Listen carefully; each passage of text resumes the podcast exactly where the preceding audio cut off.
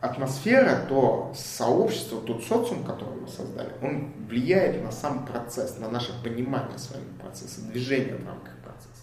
И при движении в рамках процесса мы видим то, что мы понимаем, мы хотим расти, развиваться как IT-специалист. Для этого нам надо, к примеру, много читать, много думать, много программировать. Для этого нам надо что? Свободное время. А свободного времени у нас нет, у нас забрала наша текучка, наши текущие проекты. И мы оказались, а, как белка в колесе, только колесо у нас небольшое, колесо у нас маленькое. Большое колесо там у основателя Яндекса, Google, там, у Стива Джобса было большое колесо. У других проектов колеса побольше, а у нас маленькое колесо. В рамках маленького колеса мы что научились делать? Что-то маленькое, что-то незначительное. А как понять, маленькое или большое? Деньги и свободное время. Дает очень четкий фокус восприятия того, что мы делаем, как мы делаем.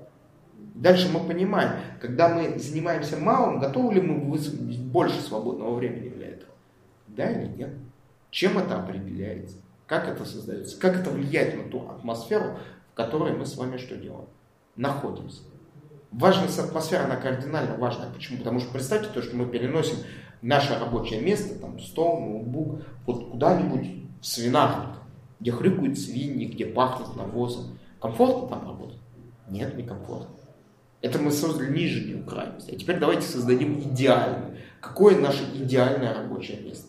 именно идеальное рабочее место будет способствовать созданию той атмосферы, в которой мы комфортно работаем. Есть хорошая поговорка, дома даже стены помогают. Почему? Потому что это дом. Вот наша с вами задача создать тот дом, ту атмосферу, в которой мы что делаем? Хорошо что? Коммуницируем, хорошо создаем проекты, хорошо находим новые идеи, быстро их забываем, или наоборот, быстро их начинаем реализовывать и раскрывать в рамках наших профессиональных компетенций как специалиста, в рамках развития нашего специалиста. А теперь смотрите, что у нас происходит. Допустим, нас интересует там тот же самый блокчейн. Мы берем и понимаем, то, что есть перспективные какие-то направления. Это и разработка игр под блокчейн, разработка логистических цепочек под блокчейн, разработка систем связи по блокчейну. Есть много чего связанного с блокчейном, я даже не знаю чего.